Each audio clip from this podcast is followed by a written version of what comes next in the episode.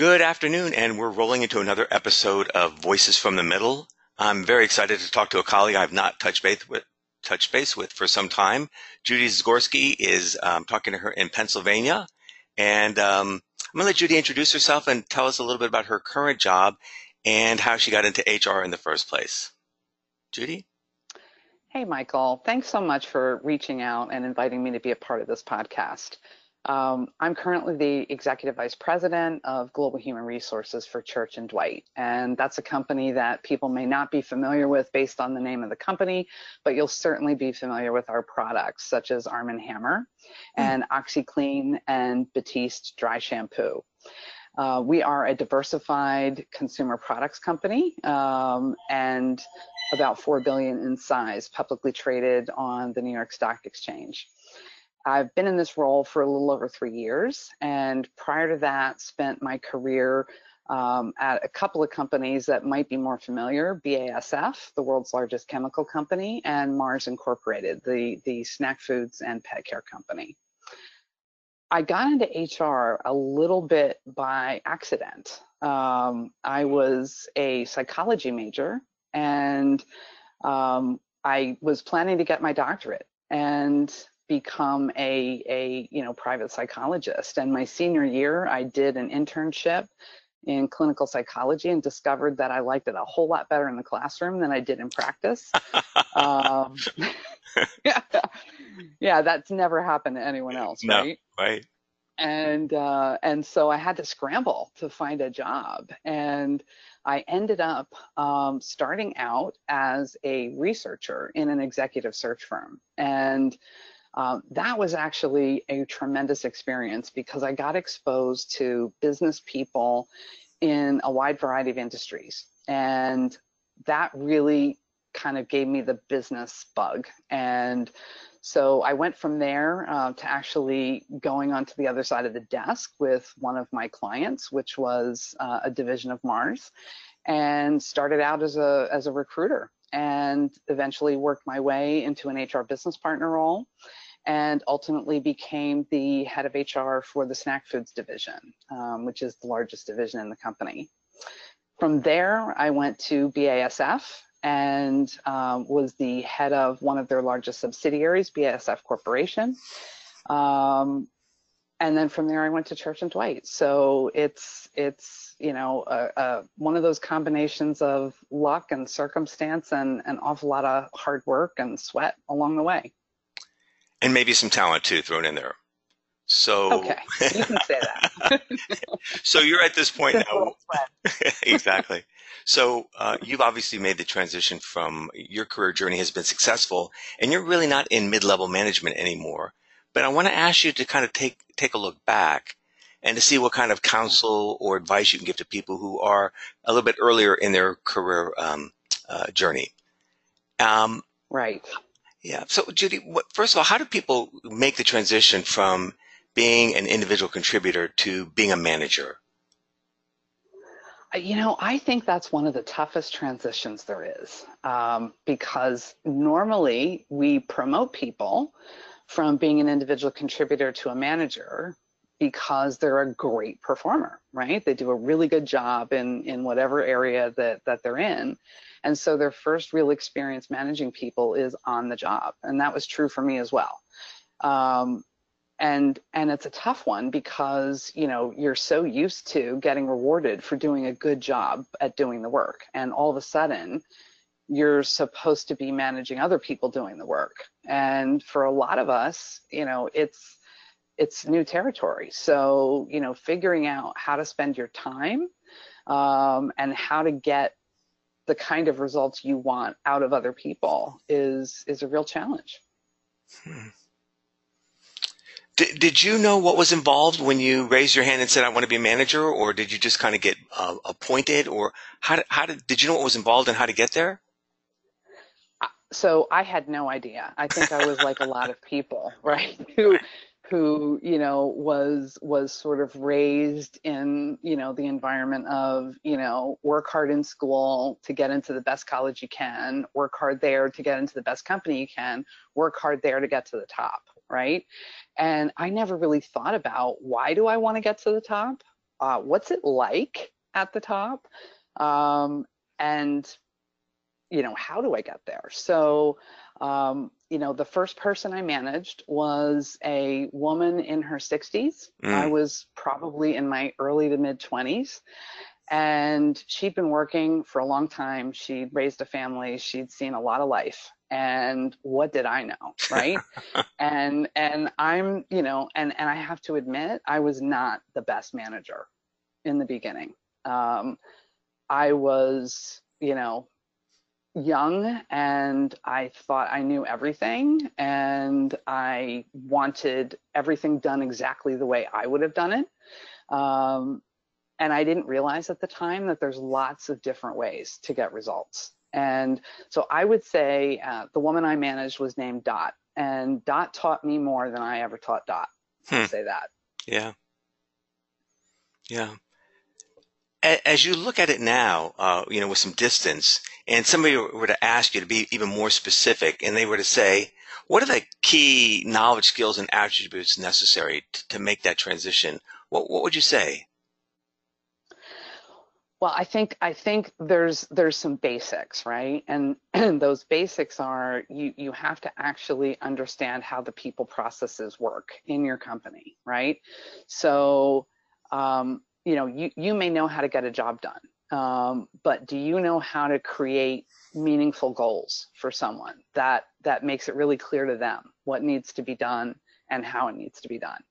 Um, do you need, know how to monitor their work and manage the outcomes and the results? And are you a skilled communicator? You know, which means, you know, how do you connect with that person and make sure they understand how their job connects to the larger organization.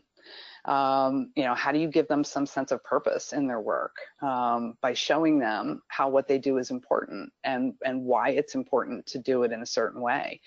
Um, so it's about delegating, it's about prioritizing, it's about uh, removing obstacles for people Mm-hmm. Um, which means you've got to also create connections with other managers um, because sometimes the obstacles aren't coming from your part of the organization and you don't control uh, what's getting in the way. Right. Right. You know, when you and I met, I think you all were starting to work with a, a model called the Leadership Pipeline. And uh, yes. uh, I, yeah, and I think we both have worked with that. But I, I think tell us a little bit about how you found that to be useful uh, to, for yourself and others.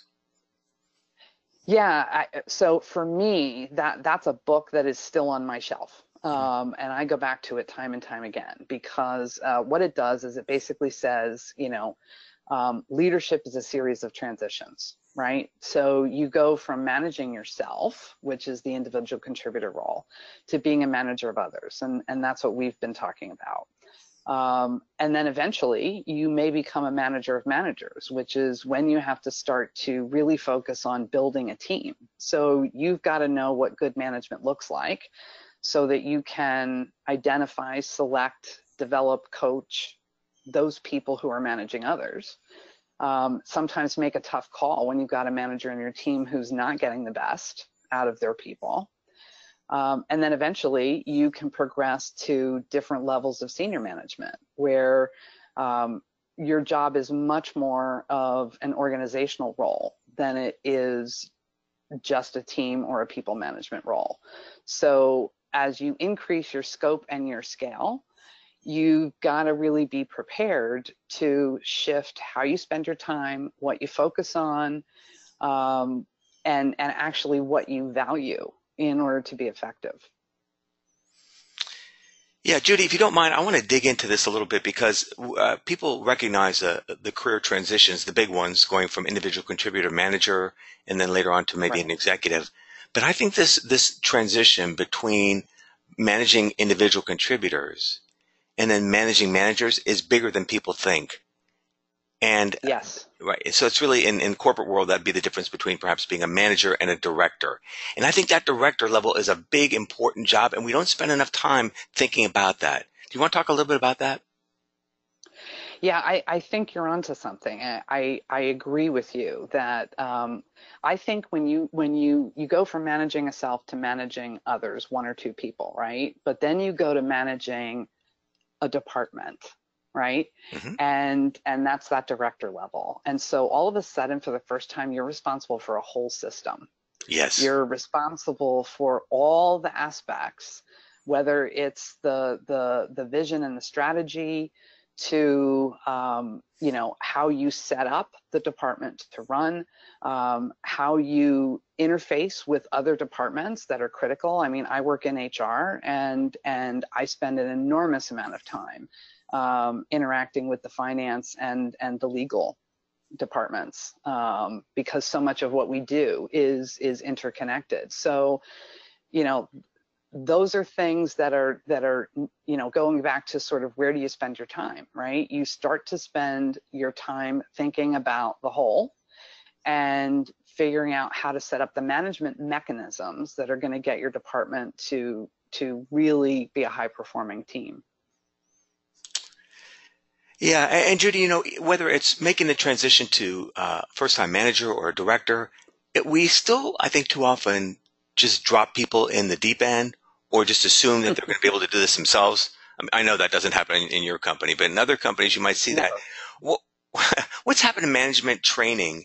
And also, I want you to talk about we we talk about this distinction between leadership and management, and uh, yeah. it's one of my pet peeves. And, and I think we're giving short shrift to uh, good management. Uh, we we talk about leadership in capital letters and with uh, trumpets blaring, and then management is oh that's that piddly stuff that anybody can do, but it's not the case. And so, but so we, we just assume a lot of skills that people are going to be able to learn quickly. But so what can we do to support people and are we doing enough to, to, to for training? Well, there are a lot of questions in there. So, yeah, there were. Um, but I, I agree with you that so I, I first of all i'm a fundamental believer that leadership happens at all levels i think individual contributors can be leaders yes um, not just of themselves um, but you know, particularly in today's world where we have very flat organizations, it's critical to have those um, those change champions in your organization who may not have formal leadership responsibility, but people follow them. Um, so I think that that's really important. I, I, I do think your point about dropping people into the deep end is is a good one. Um, you know, 20, 25 years ago um, was kind of the heyday of management training and development, right? We all know about, you know, GE and the legendary Crotonville and right. you know, everyone was trying to mimic them by developing all of these leadership academies, right? Right. Um, and you know, not every company can or needs to do that much. Um, but on the other hand, I think management training has been an area where a lot of companies have have de-invested or underinvested, um, especially over the last 10 to 15 years, because you know it's tough to get growth out there, right? Growth and profit are the goal of of you know companies and particularly public companies. And so you're always looking for you know where can you trim cost? And hr is an overhead function. Um, and sometimes you know it's thought about as a nice to do right? And so you know, I think management, traditional management development has has been challenged. Um, and the, the, assumption is that people just get it, right? You either get it or you don't get it. Well, none of us were born knowing how to do this. Right. Um, and you know, you put somebody into the job, you think they can do it, you give them the basics, and you know, it can take years for a problem to be obvious or or to be a big enough deal that the organization decides to take action. Um, so I think the solution to that is is I do believe and I've seen it's possible to have what I call just in time and just enough huh. training and development for leaders at all levels. Um, and I think it starts with as a company, you have to be clear. What are your expectations for managers or leaders, whatever you decide to call them. We call them leaders. So we've developed three simple leadership expectations. Um, we basically say, being a leader, you know, we're paying you more. So let's start with that. That means you have more responsibility, you have new responsibility. And your responsibility is to our people, our purpose, and our work. And the part that most first time managers know is how to get the work done um, but they don't necessarily know how to get people to get the work done. And so that goes back to you've got to know the basics of the people processes, you know, how to set goals, how to monitor and measure performance, how to coach and develop and reward people. Um, so we've developed some, you know, just in time training. So when anyone goes through leadership transition, um, we bring them together on you know a quarterly basis and we get them in groups so they see that they're not in it alone they're not stupid because they don't know how to do this. We're all learning. Um, we bring in senior leaders to to actually deliver a lot of the of the the content, um, as well as the HR business partners, um, and we got them to work in small groups so that they can actually practice having some of those difficult conversations, for example. So that's when when I say just in time and just enough. That that's what I mean. That's really interesting. You know, when you said that just in time and just enough, I thought, well, that, yeah, I understand that in terms of what I'll call technical training, i.e., mm-hmm. if you want to remind me or show me how to build a pivot table in Excel, maybe I have, there's a little, you know, quick tutorial.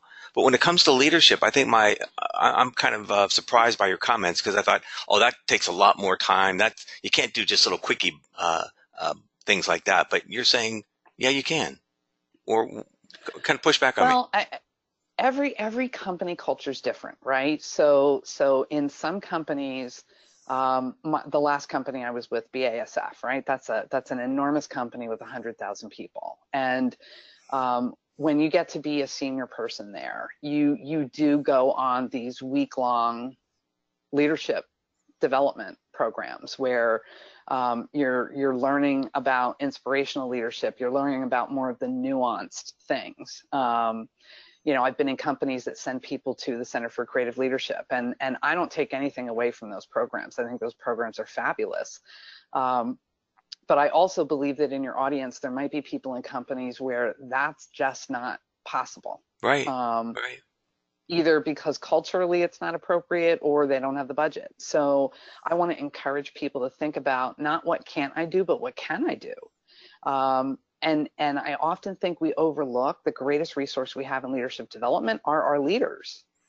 So you know, having leadership expectations, which says when you get to be a senior executive, you're expected to teach and coach and mentor and you're expected to spend a certain percentage of your time doing that. And you're going to be evaluated on that. You're going to be rewarded when you do it and you do it well. Um, that's important. Um, you don't have to bring in professors from Harvard.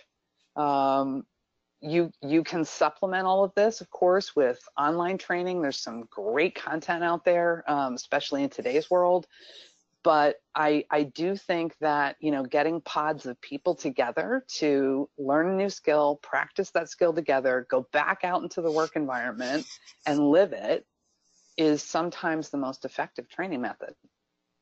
Hmm. no that's a great point because you're right. A lot of uh, a lot of our listeners are from mid-sized companies and uh, they'd love to go to center for creative leadership but it's just not going to happen Judy, I just want yeah, to follow up. A lot of times those things are those are limited to the hypos, right? And and not all of our managers are hypos. You know, some of our managers are are just high performers or good performers or utility players. And so um, you know, I like to think about how do I get as many of my people managers to be as good as they can be. Hmm. Uh, my last question about this is: I know you said you take your senior leaders and have them uh, coach and mentor, et cetera.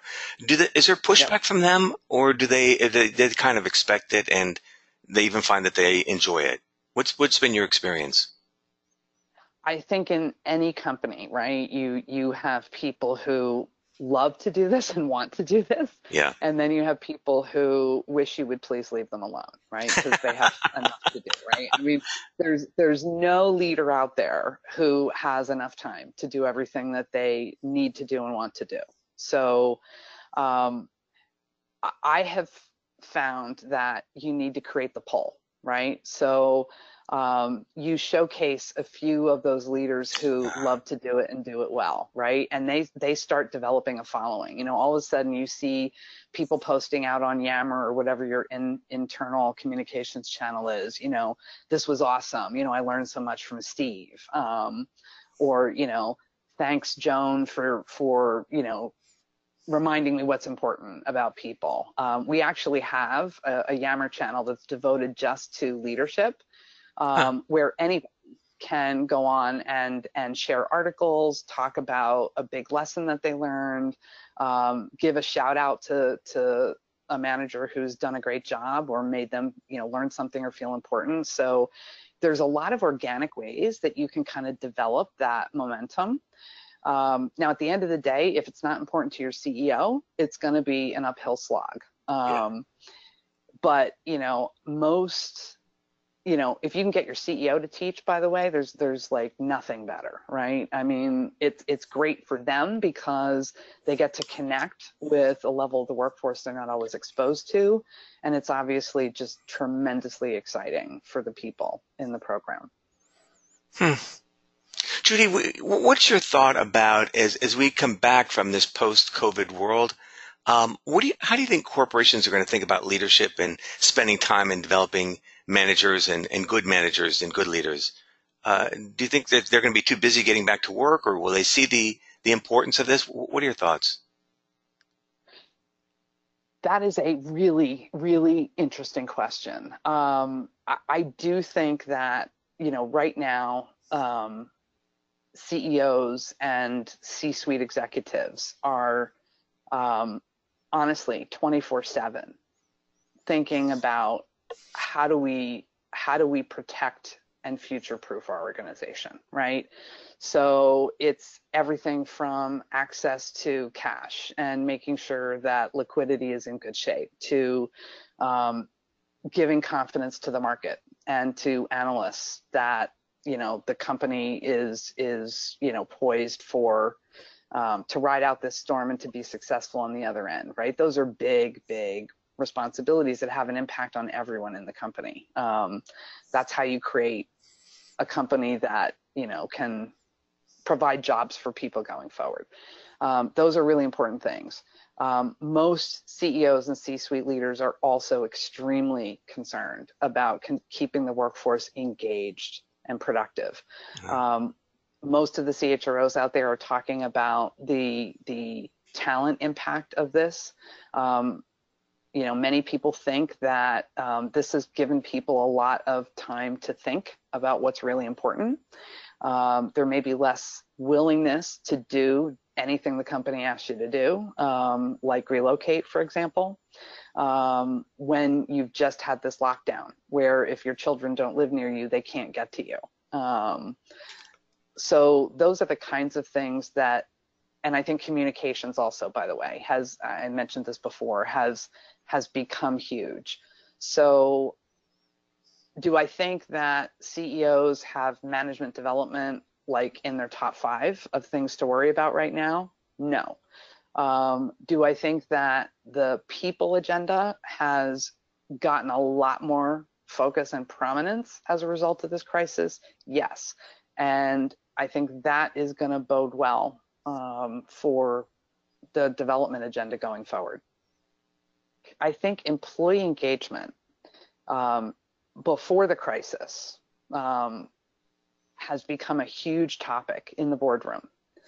And in today's world, you have more transparency than ever. Um, you've got Glassdoor and all of these other ways that people can find out what it's really like inside the company. Um, prospective employees look at it, but so do investors. Um, and so do you know potential activists. So um, if you want to keep, you need to keep your finger on the pulse of the organization, and CEOs get that. Um, and nine times out of ten, if there is a bad review out there, it's about an experience that someone had with their direct supervisor, and that is the best business case for why selecting and developing leaders at all levels is critical. Do you think the uh, that employees are going to in, in this world as we come back again to the quote new normal, do you think the power dynamic is, is going to switch more to employees so that, you know, um, they're going to have more choices? They might be less engaged with the company. Uh, they might be, they might not be willing to come back to even where they were working, but will insist on, you know, working from home. What do you think about that? I, I don't think we know yet, but I think everybody's talking about it. Um, so prior to the crisis, it was clear that the war for talent was actually happening. Um, talent is mobile, it's portable, um, and top talent is in really high demand. Um, skill sets are shifting, right? I mean, just try to be any company out there trying to hire data analytics people or cloud computing people, right? Right. I mean, there's only so many of them. Um, our educational systems haven't yet shifted to provide, you know, account for the supply demand shift. Um, so now you sort of put this crisis on top of it, right? And and I think the best people will have a lot of power I think there's a whole sector of the workforce, though, that probably feels very disempowered because they've been furloughed or laid off or lost their job. Yes. And so um, I actually think we might have like a bifurcated talent market for a while um, until things, you know, kind of get back to normal. Um, I've been impressed by what I've seen in the airlines and the hospitality and the food service industries are doing, though. They're trying to find ways um, if if they can't employ them, then they are trying to connect them to companies that can employ them, even if it's for a period of time. Great, Judy. Getting back to uh, the people that again find themselves on their career path, that I, they are uh, in the middle, uh, dealing with those complexities. Um, what's the biggest mistake you, you see people make as mid-level managers? Hmm. uh, probably the the first one that you make is um, it's very hard to give up doing the work by yourself. Um, most of us get into the areas that we get into because we're really interested in it. Right. Um, and so, you know, I love doing, you know, I started my career in executive search. I love doing talent acquisition. Um, I love doing, you know, talent development stuff, right? And and I don't get to do it anymore. Um, so it's really hard to give up, you know, give up doing it yourself. So micromanagement is, I think, the biggest risk for every level of leader. Um, you know, another one is is not being able to identify or select or assess the managers who can actually produce the standard of work that you and your company need and expect. Um, so it's no longer about again doing it. It's about how do i pick people who can. who can right? And and you know the the more senior you get probably the other big risk is that it's easy to become disconnected from the people who are a couple of levels below you. And to not really know what's going on um, or what the what the what the vibe is in in the area you're responsible for. Um, you know, that's why they say it's the you know it's lonely at the top. Um, so you have to find a way to balance being hands off with the work without becoming out of touch. Absolutely, not easy. Um, so, not easy. yeah. So looking back, and, and I'm going to ask you about the transition to senior level in a second. But so overall, your advice to this group would be, be would be what? Well, I mean, I think there's there's lots of ways to prepare yourself for a management role before you actually have it, right? So, um, one of the biggest ways that that I've learned is, you know, just to observe what makes other people effective, either in the managers I've worked for or the the people I work with, right? So, who are the most effective leaders? What do they do? Um, and then I just steal shamelessly and I, I implement some of those practices. Um, there's nothing wrong with that, right? Copying with pride.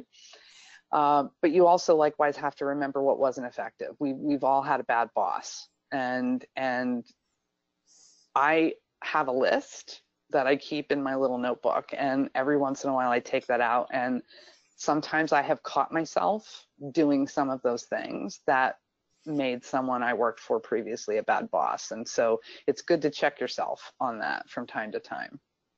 Sure. I also think there's a lot of ways just to step into leadership, even if you're not formally a leader. You know, you can ask for um, to lead a project assignment or to be a team leader um, and learn how to manage group work. you know, one of the things I love, um, I'm really happy to see in the education system. You know, both of my kids are in their 20s, and um, their entire college experience was about group work. Um, and I think that's great. I think that's prepared them for the world that the world of work today. Um, as people are successful in, in mid-level, uh, what should they consider if they're thinking about I want to keep going, and I know here you are at a senior level position. What what what mm-hmm. what, what kind of advice would you or have them? What advice would you give? What would you have them think about? Well, I, I, think going back to sort of our leadership pipeline discussion, you know, you have to be conscious that that the next job is going to be fundamentally different. So as a senior leader, it's it's less and less about what you do and way more about how you do it. So the more senior you get, the more it is about relationships, it's about collaboration and teamwork. It is not a solo act anymore. Um, the other thing to be aware of is frankly that, you know, the responsibility can be weighty. And since the buck stops with you, you, you need to be really sure you want that. Yes. Um, yeah right? I mean, that is that is a that is a heavy burden to carry. You carry it every day. You don't get to set it down. Um, expectations are higher the higher you go, and and with that comes some level of sacrifice. You know, you you've got to, you know, it could be your time, it could be travel, it could be relocation. You know, depending on what you do and the company you do it in, and and that has to fit into your life plan. Um, the worst thing that happens is when people get to that stage and they realize it's actually not what they want. Um, yeah, seen, and it's, it's right? actually hard to go. It's hard to go back, right? So, um, you know, ultimately, you know, I believe that your motivation has to be about building a team and an organization and getting the best out of other people, um, taking pride in others' achievements versus your own. Um, so you you also have to have a lot of humility. Um, you know, it's funny. Um, you know, when you do get to even the CEO has a boss, right? The board of directors, sure. and the board of directors have shareholders. So there is no such thing as being in charge completely on your own. Um, the most senior roles are all about putting the company first and foremost in all things. And being more externally focused and thinking about the future. And and if you're happiest doing something and getting it done, um, then maybe you know maybe senior manager isn't for you, and that's okay. Yeah, that, that, that requires people to take a hard and honest look and to really you know know about who they are and uh, you know what's important to them. Yeah. Uh, yeah. Judy, I just want to wrap this up by asking you a couple more personal questions if I can, and you can say no, of course. All right. So, um, but I, I, wanted to ask you, uh, what, what advice would you give the younger Judy if you were to look back on your career? Well, I was really lucky. Um, I worked for someone a long time ago. You you know her um, because I worked for her while I was at Mars, and uh, she gave me two pieces of great advice that I always share when I get this question. And and the first one is be think long and hard about what you put on the shelf and how much you price it at because we will buy as much as you're willing to sell. Hmm. And the second point was work is not life. Work is a part of life. So if you fast forward to, um, you know, when you're on your deathbed, don't delude yourself that any of us are going to be around you. yeah. And that might sound like really harsh advice, um, but I think it was the right advice for someone like me who was a real like high achiever go getter early on and maybe could have put um, put my life out of balance if I hadn't really reflected on that. Hmm, that's good. And and Judy, my, my final question is um, is the following: Uh, in the last few years, what new habit, uh, belief, or behavior has most improved your life? Well, this is probably not going to sound unique um, because I think it's it's a little bit of a trend, but uh, and I was very skeptical about it at first. Um, but I have been working very hard on practicing mindfulness. Mm-hmm. Um, mindfulness is about staying grounded and present. Um, and it is actually a very, very effective way of getting perspective um, when you feel overwhelmed or you're under stress. And I think for you know many people, not just senior senior leaders, sometimes everything that's on your plate can be a little overwhelming. Um, and it's pretty easy to spin out of control and either get nothing done or or become hyper vigilant. So I find that mindfulness is actually a great way to sort of like reframe and refocus what's going on. Yeah. Can I ask what practices you're doing? Are you doing yoga or meditation or? I am terrible at yoga and meditation. I'm worse than you. Don't worry. I got you beat. What, what are you but, doing? But I, I, I do try to, um, I, I don't want to be an advertiser, but um, um, I'm really, I'm really sort of into um, Thrive Global, um, Arianna Huffington's new company. Um, she puts out some great stuff and she talks about micro steps, right? So I may not be great at yoga or meditation, but I can probably find five minutes mm-hmm. to ground myself. Um, I also try to, uh, another practice, uh, another micro step I'm working on doing on a regular basis is before I go to sleep, putting down my phone, reflecting on my day, and listing all the things I have to be grateful for. Ah, that's very good. We'll do that with the kids sometime, uh, you know, at dinner. Like, what, tell me one thing you're grateful for. It's a good practice. It is a good practice, and and um, it might sound cheesy, but I would encourage everyone listening to try it. Yeah, it's well said.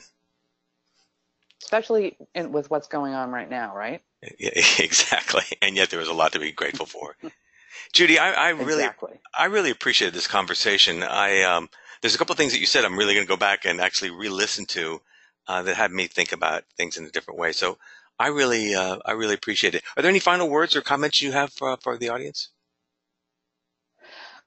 I let's just let's just all stick together and and let's take every day as it comes and and just try to make this world a better place. Um, I think I think that's one of the most important messages right now in this in this crisis. I think if we all do that, we're all going to be okay. Wise words. Judy, thanks so much. Thank you. It was great to reconnect. Thanks.